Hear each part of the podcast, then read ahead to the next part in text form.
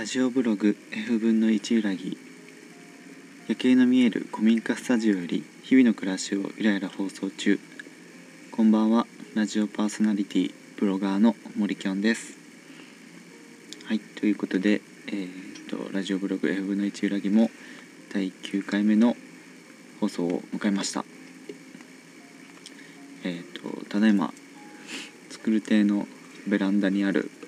テントの中から放送しております。はい。なぜテントかというと、それは後ほど説明したいと思いますが、12月26日ということで、クリスマスも終わってしまいました。皆さんどのように過ごされましたか？一人で寂しく過ごした方もいらっしゃるかもしれないし、カップルとか家族とかと過ごした方とか、お友達と楽しく過ごされた方もいらっしゃるかもしれません。クリスマスはもう過ぎちゃったんですけれども、この24日25日の、イベントとか作る亭のイベントとか僕のクリスマスのこととかを、お話ししてちょっとざっとクリスマスを振り返ってもらう時間にしようかと思います。はい。一応目の前にロンさんもいます。こんばんは。作る亭運営ブロガーのロンです。今日はラジオには参加せずにニコで仕事をしていますらしいです。はい。森きょんにお返しします。はい。パソコンのカタカタする音とか、お菓子食べてる音は聞こえるかもしれませんが、お気になさらず。はい。まずですね、24日クリスマスイブの日は作る亭のオープンデーを開催しました。開催というかオープンデーにしました。クリスマススペシャルっていうことで、作る亭を、クリスマスの飾り付けをして、でイルミネーションとかも飾って、いつ来てもいいよと、5時から10時まで夜の10時までやってたんですけど、いつ来てもその時間内にあったらいつ来てもいいし、好きな時に帰っていいよっていう、オープンデーで。で特にこちらが何かを提供するようなイベントではなく、来た方が自由に過ごしてもらうっていう、形の、イベントでございます。オープンでクリスマススペシャルを開催しました。そのオープンデーにあたって飾り付けとかオーナメント作りをせっせとやっていたんですけれども、例えば山の方から拾ってきた枝とか草木とか枯れ葉とか、あと何があったかな、松ぼっくりとかあぐりの丘からもらってきた松ぼっくりが大量にあったので、そういう自然のものを実際に落ちてるものをね、そういうのを使ってリースを作ったりとか、金色とか銀色に染色できるスプレーを買ってきて、で松ぼっくりを金色にしたり銀色にしたりとか、緑色のスプレーで松ぼっくりを緑色にしてクリスマスツリーみたいにしたりとか、ハンドメイドなクリスマスの飾り付けをみんなで頑張って作りました。でそれを作る亭の随所に、配置して飾り付けをして、でイルミネーションとかも作る亭の前は、池があったりとか木が生えてたりとか草木が結構あるので、そういうところに飾り付けをして、すごくいい感じにそんなキラキラした感じではないんですけれども、すごく温かみのあるクリスマスの雰囲気に今なっております。まだ片付けしてないので、クリスマスの雰囲気のままになっております。で結構前々からイベントを Facebook で告知していて、でその飾り付けの風景とかを写真に撮ってポンポンこう上げてたおかげでですね、結構24人ぐらい合計で来てくださって、すごく頑張った甲斐があったなと。もうすごく皆さんね、自由に楽しまれていて、ワイワイ楽しんでいて、結構大成功かなというところで、クリスマスイブを迎えました。僕もこうキャンドルが好きだったりするので、広間の12畳の広間のところはまあ明るくてワイワイしてる感じなんですけど、縁側にも一応ちゃんと椅子を設けて、テーブルにはキャンドルを置いて、まあ障子でこう締め切ってですね、明かりがあまり入らないように人目につかないというか、ちょっとこう仕切りがあるようにセッティングしまして、でまあ夜景を見ながら、まあ、向かい合ってこう話せるっていうスペースをまあ設けておりまして、ですごくまあキャンドルの明かりと夜景とっていう感じで、すごくそこもいい感じになってました。そしてもう一つ初めての試みとして、まあベランダがあるんですけど、結構広いベランダがあって、そこにテント、アウトドア用のテントを立てて、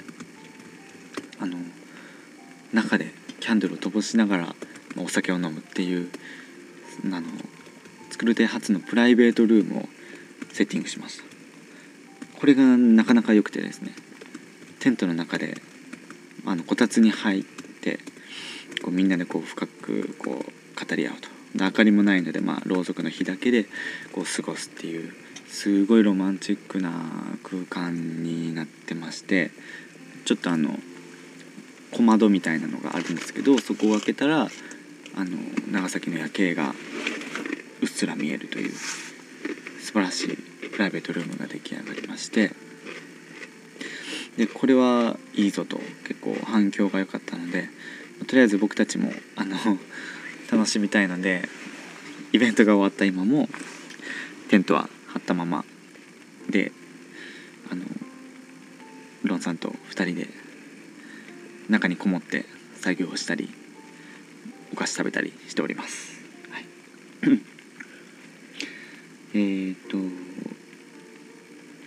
まあクリスマスイブはそんな感じですかね。結構みんなでワイワイして、盛り上がった一日でした。そして25日、今日てかまあ昨日はですね、僕は絵本を買いに行きました。というのも24日のオープンデーの時にクリスマスの絵本を持っている人がいて、でその絵本をその時に着ていた幼稚園、保育園の先生ですかね、ベイコさんって、保育園の先生がいたので、読み聞かせをしてもらって、実際に読んでもらって、そのクリスマスの絵本読んだんですけど、それがすごくなんかこうね、良くて、やっぱり読み聞かせ普段しているだけあって、上手ですね。なんかプロやなと思ったんですけど、すごくこうワクワクさせられるというか、こう聞き入ってしまう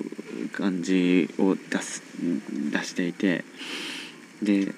読み聞かせっていいなと思って、絵本っていいなと思って、で僕もちょっと絵本買いたいなと思って、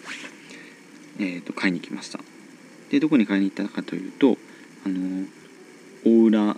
作る亭の近くの、大浦天主堂の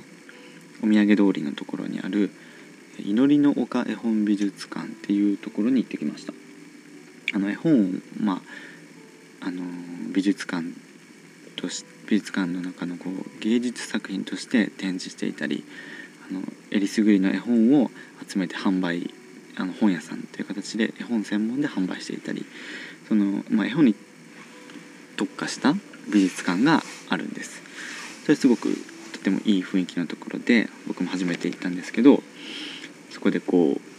うじっくり見て回って絵本をこう探してました。そこで、購入した絵本っていうのが、グロースターの仕立て屋っていう本を買いました。これは、ビアトリクス・ポターさんの作の絵本で、ビアトリクス・ポターさんっていうのは知ってる方もいらっしゃるかもしれませんが、ピーター・ラビットの、シリーズを作った方ですね。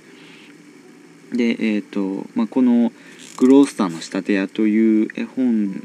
は、そのポターさんが一番気に入っていた絵本なんだそうです。で、この話は仕立て屋が縫いかけの上着を店に置いて帰ったところ、驚いたことに朝にはそれが仕上げられていたという実話に基づいて書かれたものです。後になって仕立て屋の仕立て屋の弟子たちの仕業と分かったのですが、ポターはそれを小さい茶色のネズミたちがクリスマスイブにしたことという設定にしてこの話を作りましたと、表紙の裏に書かれてあります。ピーター・ラビットの、絵本とか、あんまり僕は読んだことはないんですけれども、僕のお母さんがピーター・ラビットが好きで、実家の食器とかにピーター・ラビットの絵が描かれているのが結構あって、小さい頃から親しんでいたものだったので、これだと思ってクリスマスでピーター・ラビットでもう買うならこれがいいなと思ってこれを買いました。で、ち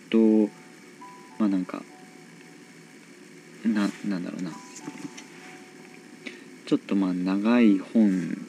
少し文章も多くて子供が読むにはちょっと長いかなっていう感じもあるんですけど、昨日読み聞かせをしてもらって、いいなと思ったので、僕もこのラジオで、朗読みたいな絵本っていうか、本の読み聞かせみたいなものも企画としてやりたいなというふうに、ちょっと今気持ちが高まっているところなので、このグロッサの仕立て屋も読んで、この収録してラジオで放送したいなというふうに考えております、ということで、次回というか次収録するんですけれども、このグローさんの仕立て屋を、読んで、皆さんに聞いていただきたいなというふうに思っております、今日はこの後読もうかなと、この放送の中で読むとやっぱね時間かかっちゃうので、これなんで読み聞かせは読み聞かせとしてやろうかなっていうふうに思ってます。OK？ はいはい、そうですね。ということでメッセージ何回も言ってるんですけど、メッセージ機能もラジオの中に作ったので、皆さんの好きだった絵本とかメッセージで教えてくれたら嬉しいかなと思うので、ぜひぜひ送ってください。また、iPhone や iPod の、アプリに入っているポッドキャストというアプリで、このラジオブログ F 分の1ゆらぎを登録しているので、ぜひ検索して、登録してみてください。最新放送が自動的にダウンロードされる仕組みになっていますので、ぜひよろしくお願いします。ということで今回は、クリスマスの、振り返りということで、お話しいたしました。それでは、最後はおまかせナンバーを、紹介して終わりたいと思います。おまかせナンバーとは、ラジオ DJ 森きょんがおすすめするナンバーを、聞く聞かないはリスナーの皆さんにお任せするという意味です。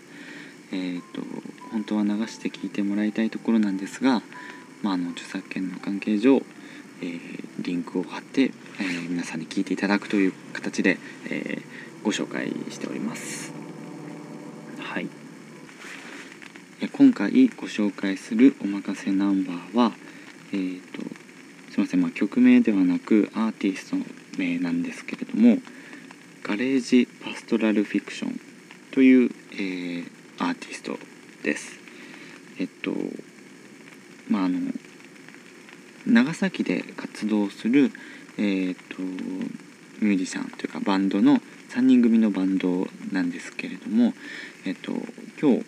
クリスマスパーティーにちょっとあるカフェのクリスマスパーティーに参加したんですが、そこでライブの演奏をされていまして、前にも、ライブの演奏を聞いたことがあったんですけれども、すごくかっこよくて、なんて言うんでしょうね、センスたっぷりの、音楽で、インストゥルメンタルで歌詞はないんですけど、すごく聴き入ることができるおしゃれな音楽です。よくバーとかで演奏されているそうなんで、住吉のお店とかでも、よく演奏されているそうです。で、ちょっと曲名とかすいません、申し訳ないんですが、ちょっとよくわかんないんですけど、YouTube にもよく上がっているので、ご紹介させていただきます。ぜひ聴いてみて、でぜひ無料で聴きに行けるそうなので、検索するなりして、ライブの演奏も聴きに行ってみてください。アーティスト名は、おまかせアーティストはガレージパストラルフィクションです。はい、ということで、今回クリスマスの企画ということでクリスマスに関係するお話をいたしました。で、絵本の読み聞かせもぜひお楽しみにしておいてください。それでは次は年末に放送できるかどうかはまだ分かりませんが、次回もお楽しみに、していただけると嬉しいです。それでは、第9回ラジオブログ F1 ラジオ終わります。ありがとうございました。